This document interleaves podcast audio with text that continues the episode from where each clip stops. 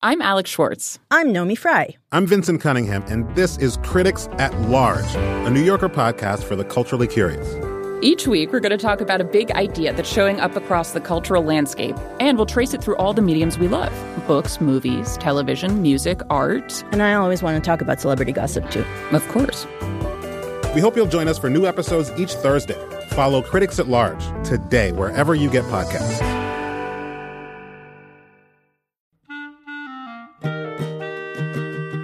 This episode of Livewire is brought to you by Progressive. Most of you aren't just listening right now, you're driving or cleaning, even exercising. But what if you could be saving money by switching to Progressive? Drivers who save by switching save nearly $750 on average, and auto customers qualify for an average of seven discounts. Multitask right now. Quote today at progressive.com. Progressive Casualty Insurance Company and affiliates. National average 12 month savings of $744 by new customers surveyed who saved with Progressive between June 2022 and May 2023. Potential savings will vary, discounts not available in all states and situations.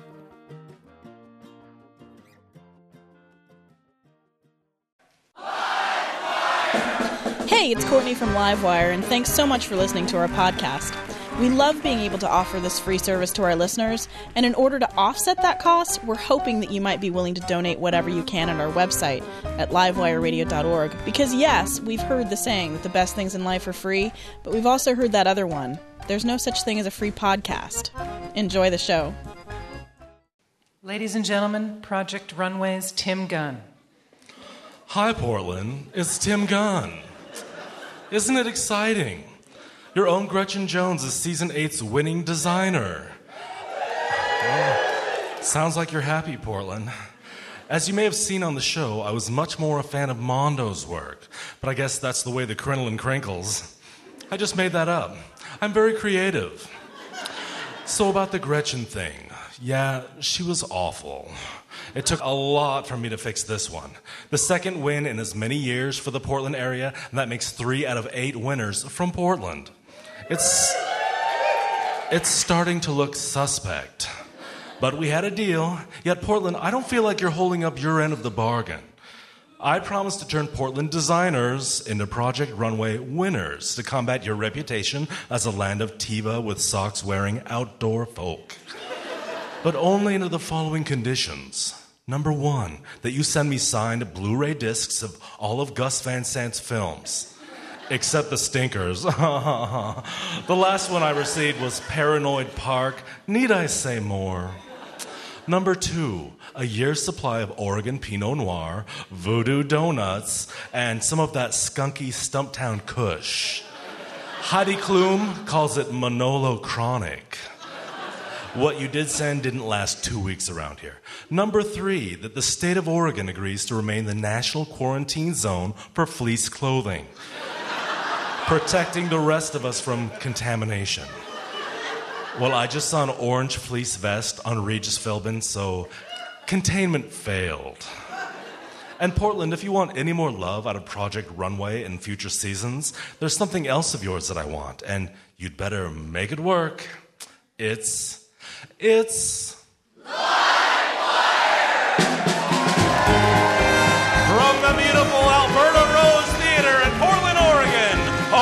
Golden Fleece. Also available in navy, forest green, and rust. It's Livewire!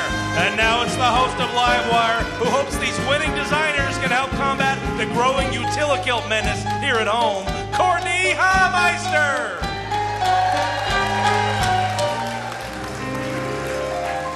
Welcome to the show. We've got some great stories tonight. We've got politics. It's going to be a really good night. We have backfence PDX storyteller Nathaniel Bogus. He's going to tell a harrowing tale of high school basketball. Scary.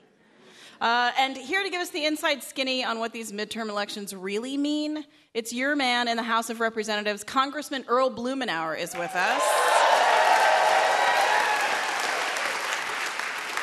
And our musical guest tonight is the psychedelic rock band that features members of the Dandy Warhols, Brian Jonestown Massacre, and tonight REM. The Upside Down are here.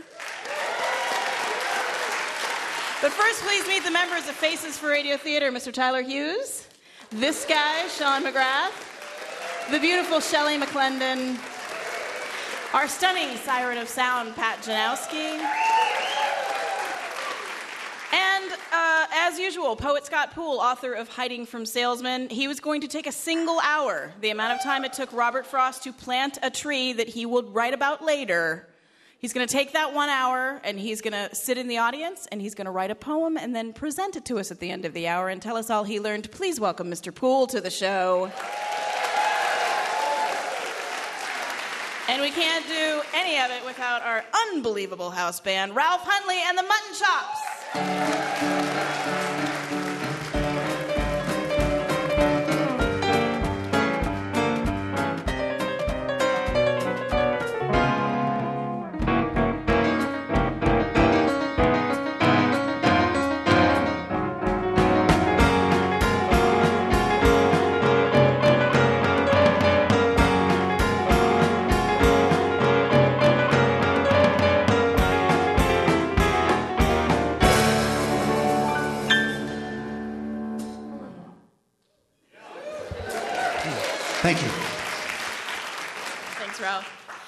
I said, Earl Blumenauer is going to be with us later. He's going to talk about, among other things, uh, what just happened in the midterm elections. What what happened? Uh, as everyone I'm sure knows by now, Republicans won over 60 House seats and now have control of the House of Representatives. It's not it's not a popular thing in Portland, Oregon. I'm sure Congressman Blumenauer has a good answer. I actually have an idea of what may have happened. Uh, so in 2008, I was happy, but uh, I'm kind of a my glasses uh, half full of something I didn't order kind of person, and so I had this kind of paranoid fantasy that that what happened was that in the election tug of war that year, Republicans had just let go of the rope right? So you know how that happens? Like there's a big tug of war, and one team just realizes that they're going to lose, and they just look at each other, and they just all at the same time just let go. And I and, and I think that, at some point they just kind of all looked at each other and thought, you know, things are going to be so royally effed for the Democrats. There's never, there's no possible way they're going to be able to fix this in one election cycle. Most economists say that it, it from 2008, they said it's going to take at least seven years to fix this, right? So then they can come in and save the day afterwards. That was my paranoid fantasy. And I'm, that's probably not it. Uh, someone in the audience. No, it is. It is. We're all paranoid here. It may not be it, but, but the way that political discourse has kind of been going lately, you can see why some of us might be a little bit jaded about what people are doing and why they're doing it. Uh, but re- regardless of how we got here or where we're going from here, I would just like to ask our newly elected and returning congressional representatives one favor. Please don't take your cues on how to act in DC from how we're acting out here. Like the head stomping and the yelling and the fact that everyone is apparently exactly like Hitler, which is weird because he seemed like a really bad guy, didn't he? And most of us, if you look around, people seem pretty much okay, right? I mean, has anyone has any has anybody here, let's just, you know, let's just get it out there. Has anyone here killed millions of people? Just just raise your I don't see I don't I don't see anyone's hands. So just don't take your cues from rallies or the media and I think that they really need to figure out how to get along. How do they do that, right? I have a couple of suggestions. Consider congressional hot wings at Hooters Day, right? Because everybody loves Hooters, right? And I'm not talking about the restaurant, I'm talking about Hooters. Everyone enjoys those. Everybody just piles on to Earl Blumenauer's 435 seat tandem bike. They go and enjoy some delicious hot wings and nonpartisan conversation. Or how about congressional foosball and hot dish night at the local Elks Lodge? If you score a goal on Nancy Pelosi, you get to whack the gavel the next day, regardless of your party affiliation. Or congressional kickball and deviled Eggapalooza, where everyone has to wear cutoffs because that's an equalizer. Cutoffs are the great equalizer. I'm sorry. Really short ones where, where some of your, your ass sticks out the bottom and sometimes the pockets, which is a little weird. So everybody's got to wear cutoffs and one of their high school concert t shirts, right? Because it's really hard to disagree with someone if you're both wearing Black Sabbath 1989 Headless Cross Tour t shirts, which I'm sure Earl Blumenauer has, I would imagine. These are just, you know what? I'm spitballing here, Congress. These are just, you know, ideas, maybe not good ones. I'm just saying we're all a little tired of the fighting out here, and we just hope that you guys feel the same way. So um, just, I don't know, get loaded before work when you go in on January. I don't know. No, that wasn't that wasn't good advice anyway. Well, you know what? We'll talk to we'll talk to Earl Blumenauer. I'm sure that he's got some some really good ideas. But before we get to that, you get the fabulous treat of hearing our musical guest for tonight. They have been a part of the Northwest music scene since 2003. They've opened for Jesus and the Mary Chain, the Psychedelic Furs, and the Dandy Warhols, just to name a few. Uh, their songs have been featured on the shows True Blood, Vampire Diaries, Life Unexpected, and others. Their most recent release is The Town with Bad Wiring. Tonight, they're joined by Scott McCaughey of REM and the Minus Five and Peter Buck of REM. Please welcome Reverb Records recording artist The Upside Down to Livewire.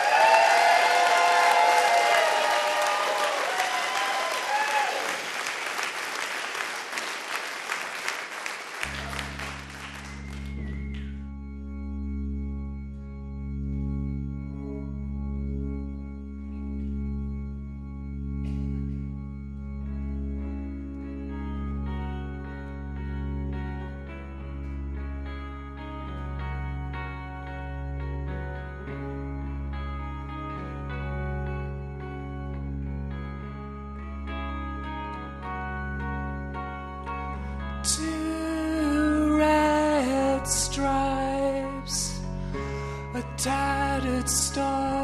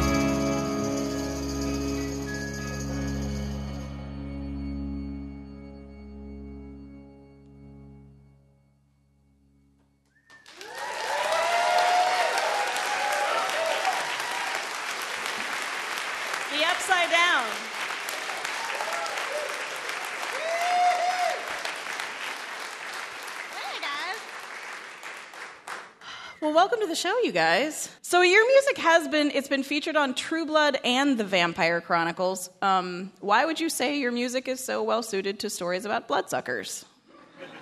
Gosh, that's a good question. That was that came as a surprise to us. You know, we we didn't realize that. It's the black. Yeah, maybe the it black. is. Maybe kind of the, the the dark. We have some dark tones. That wasn't one of the vampire songs. That's that song's really odd in, on the record. You know, Right. the other songs are way more vampire-y. So are they are they peppier? The songs that they use on TrueBooks? I on would say peppier. That one's kind of a downer. You know. Yeah, you did. You were kind of harsh on our mellow. And actually, so you guys have been featured on a lot of shows recently.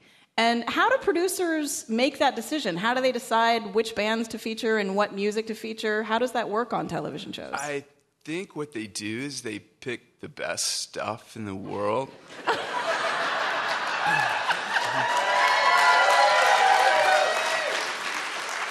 they try. That's what they try to do. right. And with us, they succeeded. Yeah. They've, yeah, they've, they've done it. They're finished. All, a bunch of people just got fired because it's been found. So it felt like I, I read some of the lyrics from this record, and it feels like there's a little bit of a nature versus technology uh, theme in this in this record. Would you say that's true? And if so, what was the impetus for that? Maybe not verses, but just the fact that the two live together and uh, cause all kinds of problems. Mm-hmm. And uh, yeah. What sorts of problems are you are you running into? Well, uh, we always have like grounding issues, so that's a natural phenomenon. Bands do. Yeah. Bands do. Yeah. Yeah, yeah, um, yeah. That's pretty much it. You don't want to talk about it, do you? Just one more question. You guys, um, you guys hook up with a lot of badasses and get them to, to play on your records and play live with you. Um, h- how, how do you manage that? Are, are you badasses yourself? This is gonna sound kind of corny, but uh, did you guys ever see that the video or read the book The Secret? yes. That's it? That's it. That's how we operate. It's weird because I tried to manifest a tuna fish sandwich today at lunch and nothing. Really? Nothing came. No. Just gotta keep at it. Okay.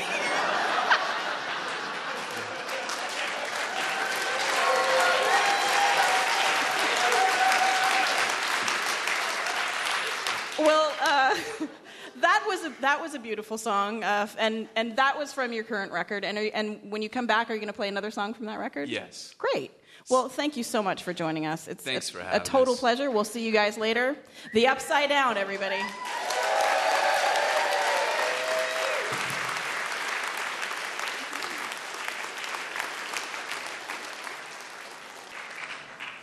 That was The Upside Down, and you're listening to Livewire Radio, the radio variety show created by people who are constantly distracted by shiny mental objects, just like you are. Coming up, backfence PDX storyteller Nathaniel Bogus, Congressman Earl Blumenauer, and poet Scott Poole will be right back.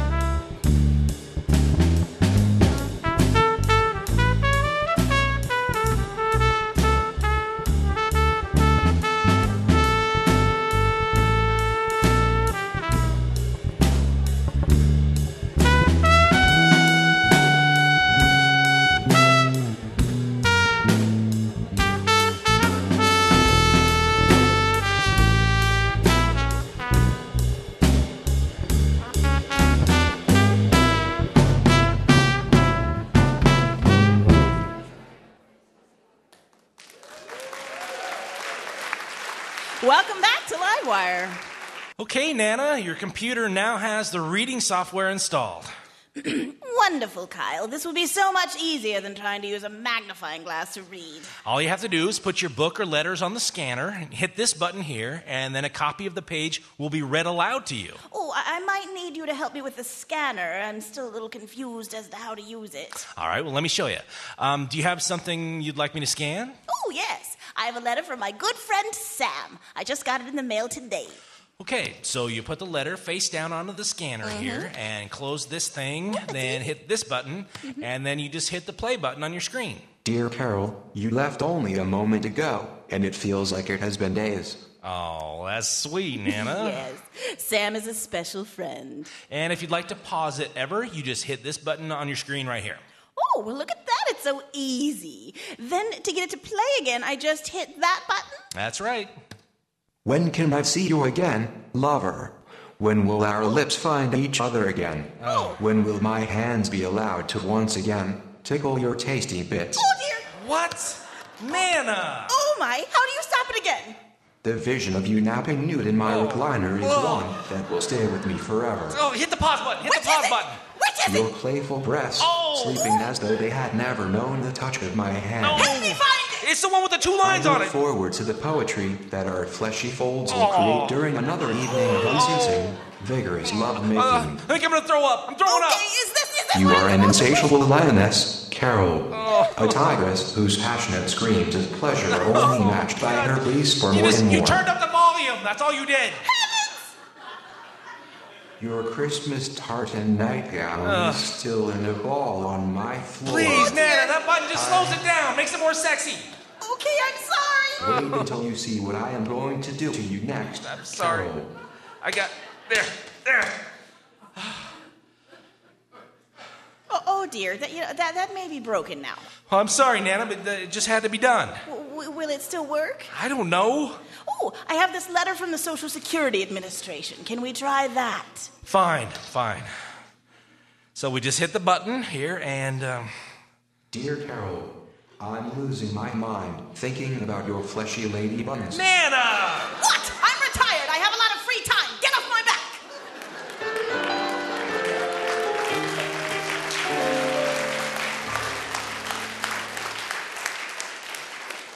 Next guest hails from a teeny town in southwestern West Virginia.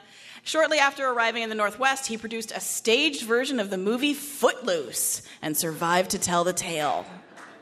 He's now a seasoned storyteller. He's brought down the house at storytelling events Backfence PDX, 12 Minutes Max in Seattle, and Entertainment for People. He just finished writing his second one man show. It's called I Was a Fat Kid, I Was a Really Fat Kid, which will debut at the Fertile Ground Festival in 2011. Please welcome Nathaniel Bogus to Livewire.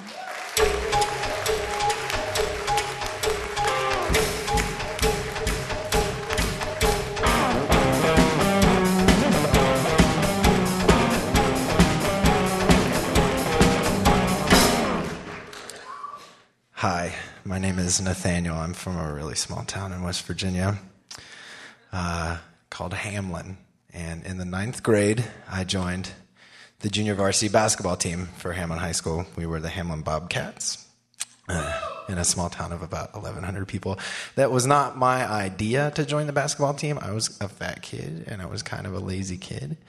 Uh, for instance, when my dad would come into my room and tell me that it was time to mow the lawn, I would often pretend to be asleep or disabled or something. I just wanted to play Sonic the Hedgehog, but he didn't understand and he insisted. So I joined the team. And we played our first game at Harts Creek. Um, our first game of the season was an away game, and it was a day game, so it meant we got to miss class, which I was like, pretty stoked about. And um, we played the game, and, and I, I wasn't really that bad at basketball at the time, but my status as a fat kid and total weirdo prevented me from getting much game time. Um, because even if I was on the floor, the other kids would never throw me the ball. So I would just, and I was lazy, so I just sort of stand around, like, kind of watching the game. Um, it's the best seat. Um, and uh, I managed to score four points, which I was pretty stoked about. And then uh, the game was over, and, and we're in the locker room, and the coach comes in and he says, Nobody gets on the bus that hasn't taken a shower. And I'd never taken a shower with anyone else ever. at that point. So I was like, I guess this is one of those weirdo things that you have to do, like play on the basketball team. So here I go.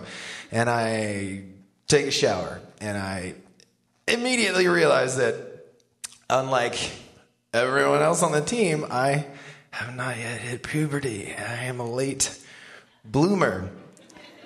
Everyone else notices this too, really fast. And before we had even reached the bus, I had become not just the fat, kind of weird kid, but like that kid in the town. And, um, and they had made up a name and a theme song. So, celebrating this, um, they called me uh, Long Dong Bogus.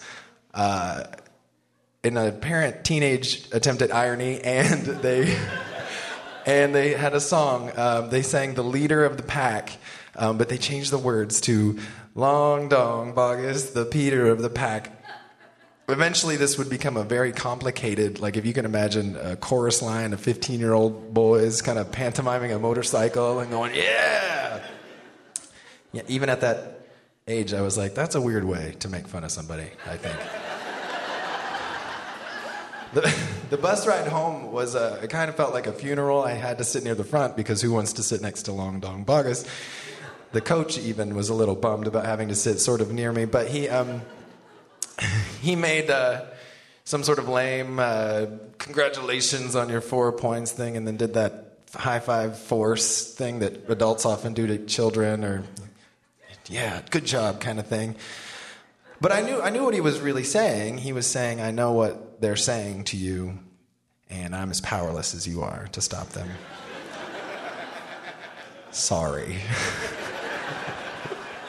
so people would just then say the name whenever they whenever they saw me or felt so inclined. Probably they said it when I wasn't even around, and I just never got to hear it. They would uh, in the hallways at lunch, sometimes in English English class, just for I, for what I could tell was no reason at all. Um, uh, uh, one time I was walking down the hall and there was this beautiful tall girl named Angie, and she was standing with uh, Tiffany and Amber. This really were their names. Uh, and and she's like, "Hey, why did they call you Long Dong?" And I'm all, "I don't know." And I just ran into the hall so they couldn't see me cry. And then one day, my sister and I.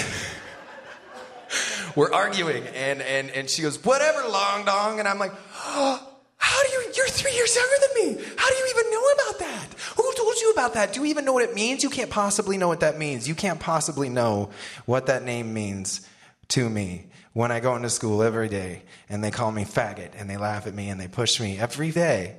When that happens to me, you have no idea what that means. How do you even know?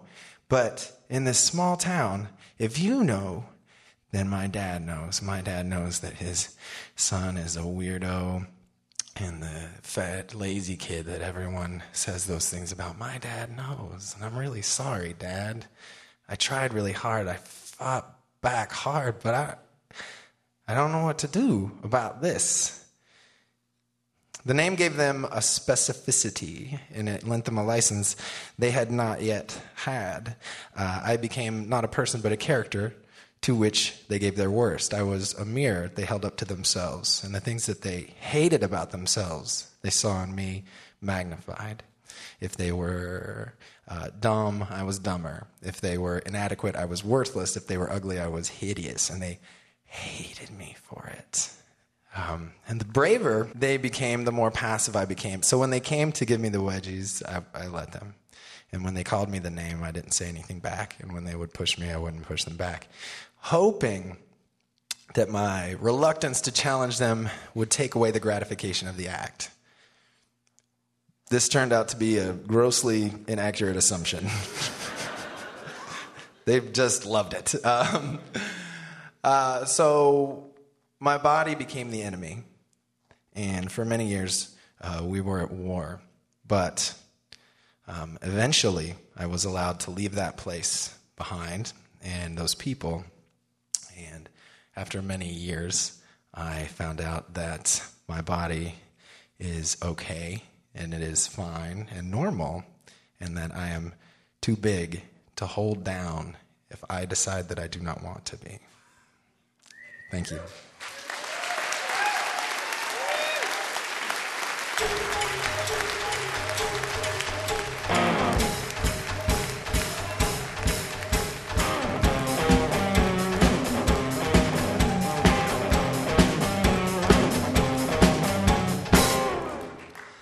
You're listening to Livewire, the radio show for people who love variety so much they would make out with it if they could. If you live in the Portland area, come to our next live show on November 19th at the Alberta Rose Theater. Guests include political satirist Will Durst, orangutan expert Dr. Birute Galdikas, radio turned podcast hosts Court and Fatboy, author Jeff Greenwald, music from the Blue Cranes, and others. For more information, visit our website at livewireradio.org. Next on the 70s channel, Steinem and Sanger take to the hard streets of Chicago in another episode of Steinem and Sanger, Lady Cops. Look out, the ladies with guns. They put their hair up in buns, cause they're running and driving. They're hiding behind walls, signaling to each other to go, because I'll cover you. It's Steinem and Sanger. Lady Cops. Gonzalez, give up! Never!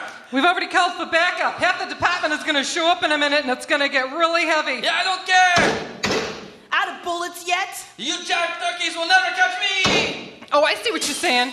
You think just because we're women that we can't bring you in, is that it?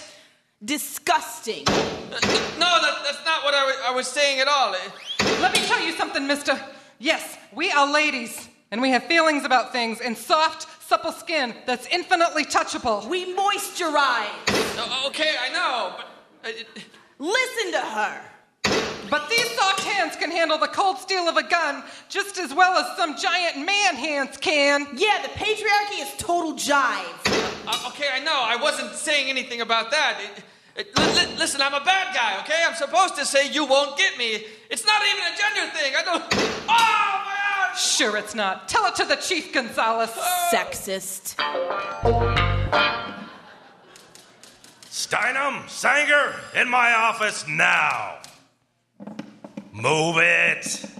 Sorry, we're wearing heels. Get in here. Do you realize how much damage you two did to that building? We should explain. Sit on it, Sanger. You shot out 25 windows, an old lady's color TV, and you blinded a cat. oh, I don't remember blinding. Not the- to mention the fact that you totaled the Camaro. Oh, wait a minute, Chief. What are you trying to say? Just because we're a couple of foxy broads who wear high heels and righteous bell bottom slacks, that we don't know how to drive a car? What? No, I- Right. Uh, Do you think the wheel gets caught on my generous bazooms? Of course not. I, I, I screamed at Libretti last week for wrecking the Corvair. Oh, sure you did. But maybe we didn't hear you so good because our tiny lady ears don't work so good. Would you like my gun, sir? Why would I want your gun? Because maybe you think just because I can carry something in my womb that I won't be able to carry a weapon. Look, girls, uh, uh, ladies, women, uh, what do you prefer to be called? Gals? I don't know. How about detective? Yeah! But you're not detectives yet. And why is that, Chief? Oh, it's because of our slightly decreased red blood cell count and hemoglobin capacity in comparison to men, isn't it? You're Isn't it? disgusting. Those are a couple of cold bitches. Stay tuned for more Steinem and Sanger, brought to you by Massengill. Massengill, because there are so many things wrong with you, let us at least address one of them.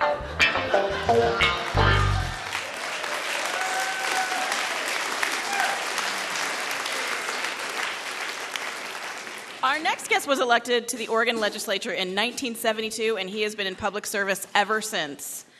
He was elected to the U.S. House of Representatives in 1996, and since then, he's been one of the country's strongest voices for livable communities, sustainability, and finding alternatives to fossil fuels. He has been awesome. He's been around the block in Washington, probably on his bike. So he already knows what it's like to be a member of the House majority and the House minority. And he's about to make that swap again. Please welcome Congressman Earl Blumenauer to Livewire.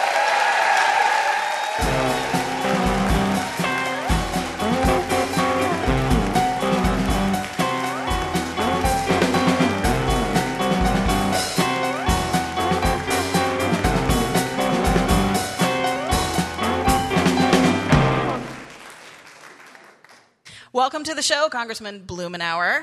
Great to be with you again. It's good to have you here, and we're so glad that we have you here now.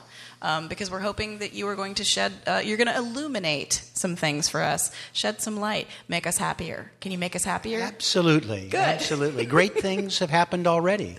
Good, good. Um, well, before we get to the great things, I Yeah. did want to talk. Uh,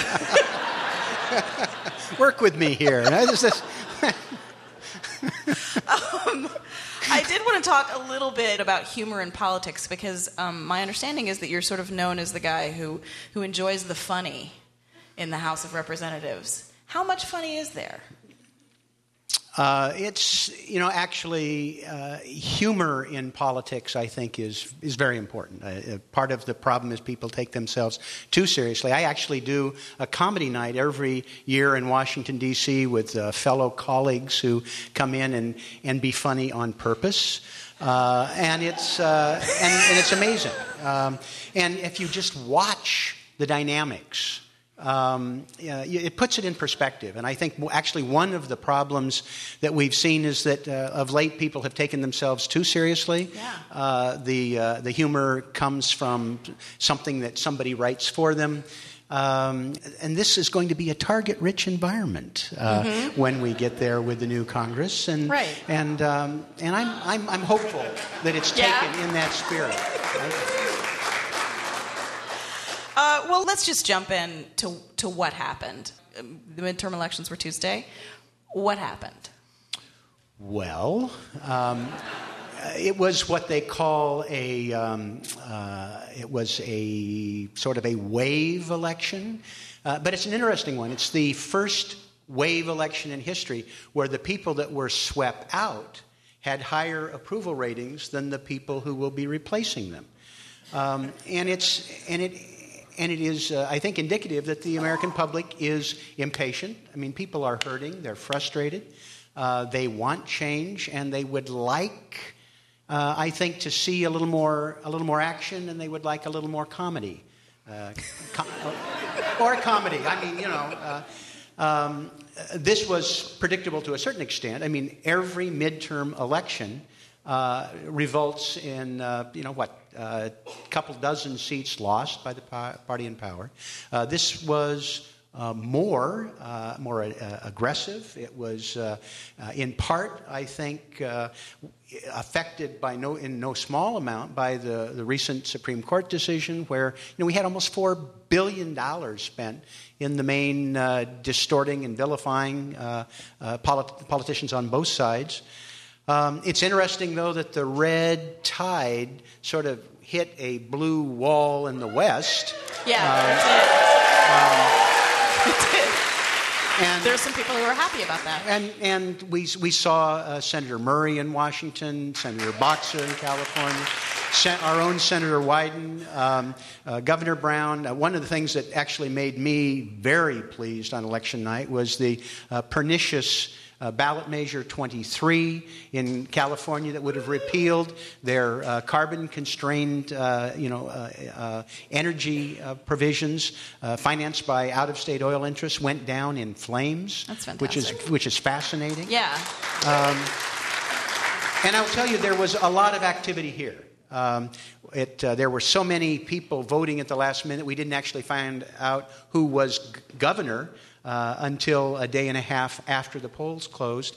And one of my favorite statistics for the entire election is that the number of people who turned in their ballot on election day, who kind of got motivated and Yeah. turned it, was more than happened in the 2008 presidential election. Wow. I mean, stuff was going on here. Why do you think that is? Uh, I think, uh, in part, there was a very aggressive campaign. Young men and women sort of stepped up. They realized that this is serious. They were heard. Uh, our state is kind of divided if you if you look at the results. You know, 30-30 tie in the uh, state uh, assembly, uh, almost a tie in the state senate. A very close election for governor.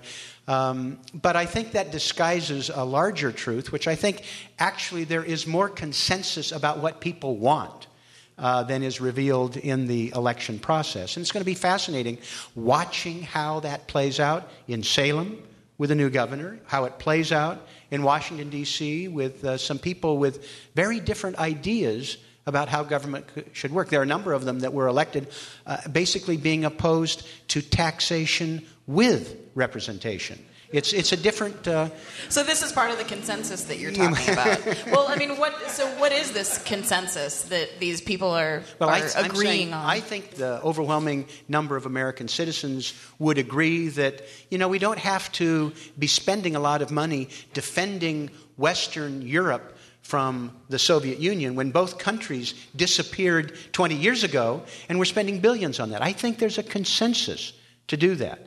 Uh, in areas of uh, energy conservation.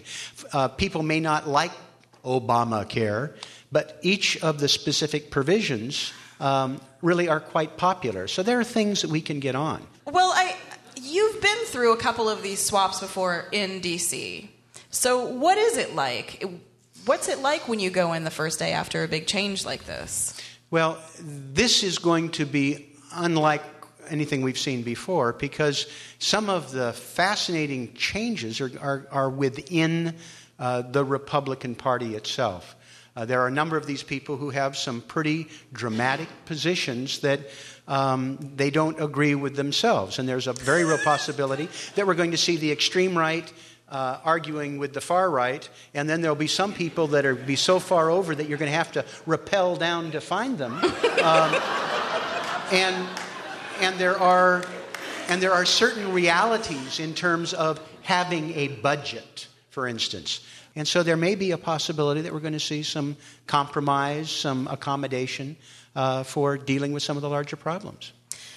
Where do you see that compromise coming from? John Boehner, who will now be the, the majority Orange, leader Orange Crush. in the, yes, yeah. in the House. Well, he actually was one of the people who mistakenly touted your end of life consultation addition to the to the uh, medical bill um, as my, encouraging. my, my near death panel experience. Exactly, Yeah, exactly. yeah. He, he, Yeah. So he was one of those people. So how do you begin building bridges with with these well, people? I mean, I'm, I'm glad you mentioned that because that's an example of something going forward where we'll be able to see if there are people that are interested in uh, actually solving problems. I introduced this in the healthcare debate uh, at the beginning because it was something that almost everybody agreed on. And, and people on both sides they, uh, had stories where they really felt like their family's wishes weren't respected. In some cases, uh, late stage, was almost like torture that people were uh, subjected to. They were frightened, they were scared, uh, and the default was something that nobody wanted.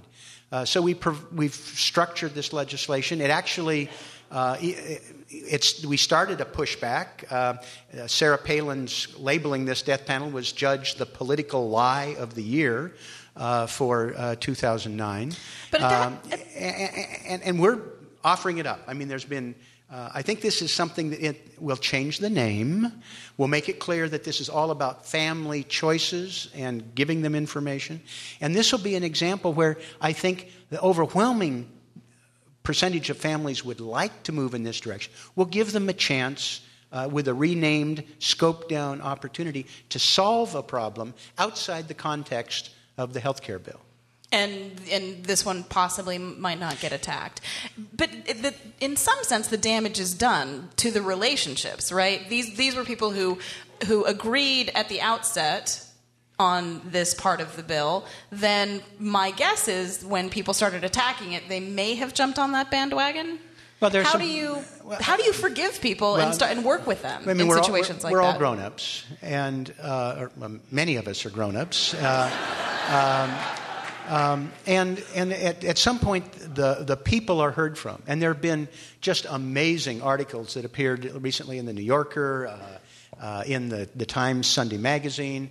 Uh, there's been more uh, debate and controversy about the problem.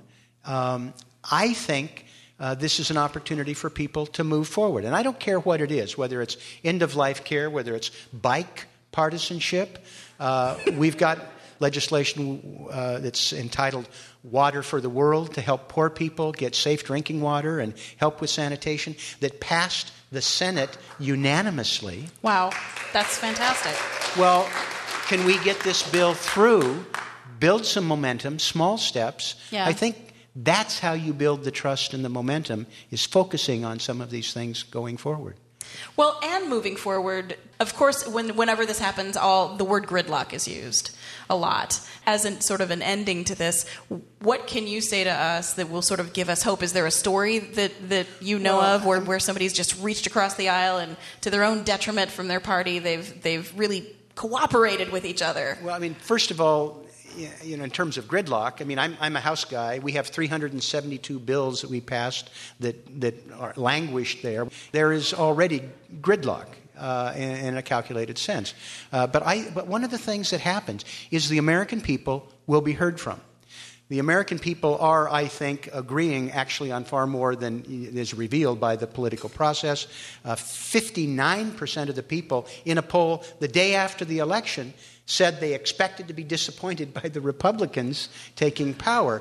So, so I think, I think The people is- they just voted for. I think there's a real incentive to move this stuff forward, uh, and uh, I'm going to be looking for areas that I can find that where there is, I say, whether it's bipartisanship, healthcare, uh, some of the environmental things, water for the poor. I think there are things that we can do that uh, that some people can start cooperating on, and who knows, Right. they may like it.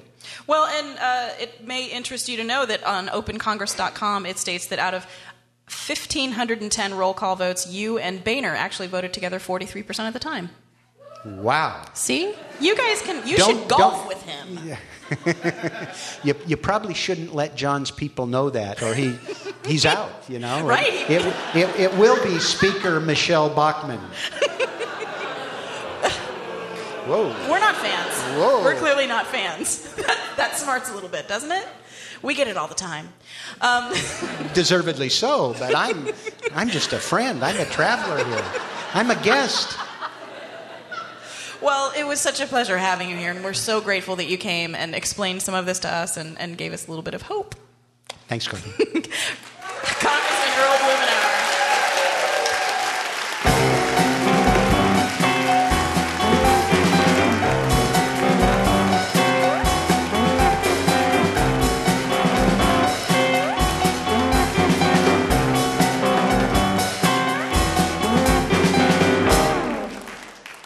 Was Congressman Earl Blumenauer. You're listening to Live Wire Radio. It's like a box of entertainment candy, but with none of the cream filled ones that you take a bite out of and put back like no one's going to notice. We notice! We'll be right back.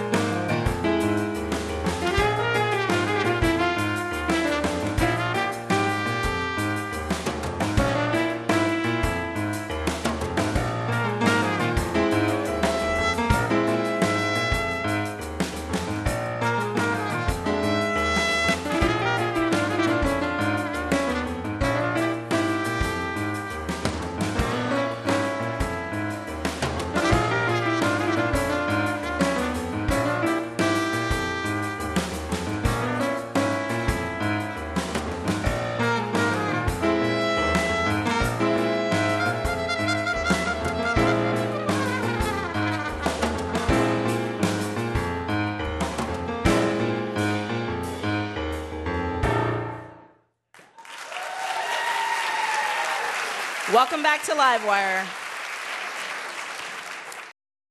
And now it's time for the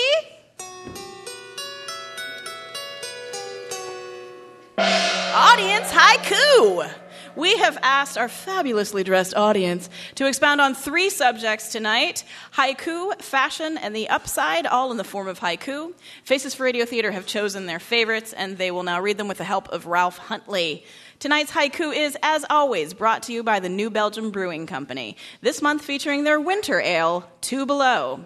Two Below Winter Ale. Pushed to a nearly freezing state, it has a bright, hoppy afterglow, like winter bunnies after a night of sweet, sweet lovemaking. Thanks, New Belgium. And now, audience haiku.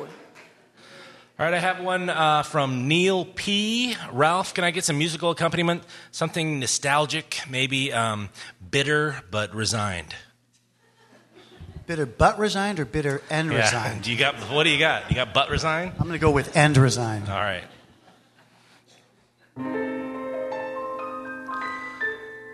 It gets better, huh? I still get wedgies daily, and I'm 46. Thanks for opening up, Neil P. Ralph, can I get some Leave It to Beaver 50s iconic, something nice?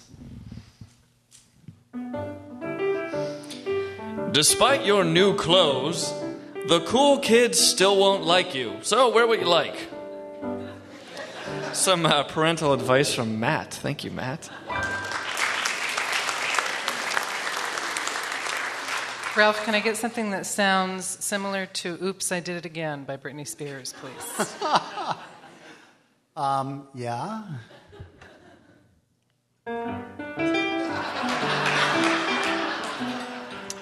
Fashionably lame, I loved my school uniform. My husband still does. Sarah. Sarah Richards is naughty. Fabulous job on the audience haiku. Ladies and gentlemen, once again, the upside down.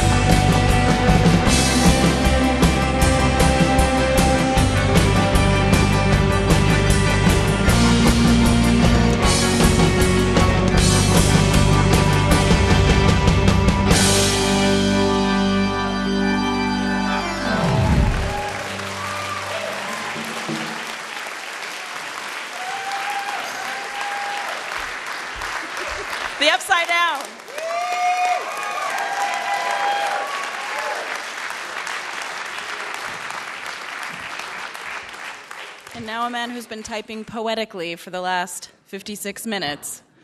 Please welcome back to the stage Mr. Scott Poole.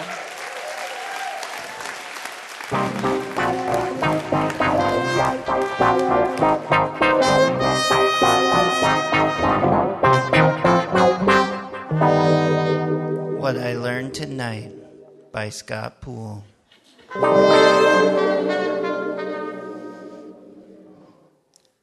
I learned that I no longer want to be ashamed of my fleece. I think everyone should be covered in fleece. I think everything should be covered in fleece. Trees, for instance, would benefit greatly from wearing fleece. It would sure make tree hugging feel better. Nobody wants to chainsaw something wearing fleece. Be kind of like chainsawing Uncle Frank at the family picnic. Do you really want to be the guy who chainsaws Uncle Frank at the family picnic? He's got a big belly, he's comfy. Instead, why don't you be the guy who wears fleece?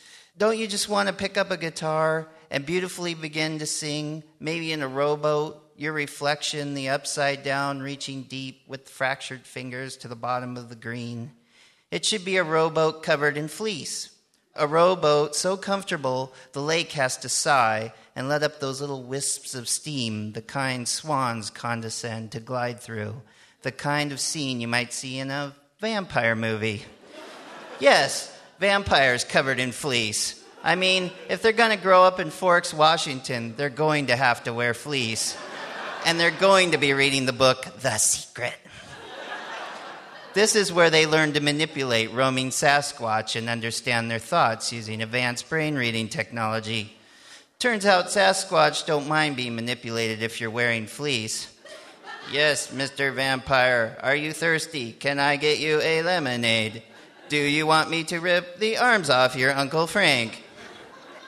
Showering with the basketball team, I think it would be better to wear fleece then too, because nobody would notice you were a late bloomer which makes me think that Barbie dolls, Star Wars figurines, and other small objects should wear fleece as well. I think all congressmen should wear fleece instead of just fleecing and stand up in rowboats and have to play guitar to swans while they're introducing legislation in our nation's House of Representatives, which is widely known to be full of vampires with their own manipulated hairy Sasquatches. Obama is Hitler. Obama is Hitler. Sasquatch, you idiot. I said Obama is slightly to the left. Oh. It might make us all wear a little more fleece, and then I think we'd all be more into hugging. And all the extra deodorant we're going to have to wear sure to create about 6.5 million jobs. And that would be nice, wouldn't it? Hug, Scott Poole. I love you, Livewire people. That's our show for tonight. Thank you so much for coming out.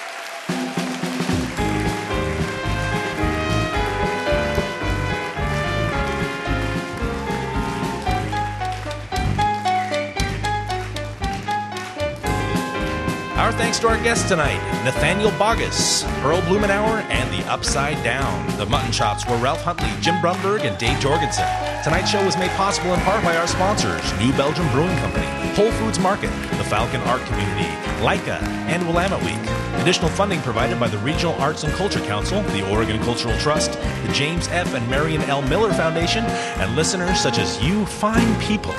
Hotel accommodations generously provided by Hotel Deluxe. Livewire is created and produced by Kate Sokoloff and Robin Tannenbaum. Technical production by Jim Brumberg from Mississippi Studios. Recording engineering by Jonathan Newsom. House sound by Jeff Simmons. Special thanks to Rose City Sound. The Faces for Radio Theater are writers Courtenay Hameister, Tyler Hughes, Sean McGrath, Shelley McClendon of The Liberators, and Siren of Sound Pat Janowski. Livewire's house poet is Scott Poole. Production management and lighting by Drew Flint. Theme by Courtney Mondrele and Ralph Huntley. Craft services by Whole Foods Market. Graphic and web design by Danger Creative. Web development by Amalgamotion. Our operations manager is Adrian Schaefer. For more information about Livewire or to subscribe to our podcast, visit our website at livewireradio.org. This is Tyler Hughes, and I recently went to credit counseling. Their advice? Hurry up and finish reading the credits already. We're running out of theme song. Dear Livewire, when we first met, I was really shy. I had no idea we'd spend so much time together or that you'd be one to fill my heart with, with joy and make me want to be a better person. Oh, I'm sorry, I didn't know you were here. I was busy reading a review from one of our many many rapturously smitten listeners. Oh, wait, actually, no, sorry. This is from Elena. Anyway, the point is, uh, it would be really helpful if you wanted to leave us a review. Feel free to say really nice things about us, and uh, we'll even read them now and then on the show. So you might hear your review of Livewire read on the program itself. Uh, reviews help other people hear about the show, and then we can keep doing this for a long, long time because we love having this job. Uh, thank you so much if you've left a review, and if you're about to leave a review, you can go ahead and do it right where you get the podcast.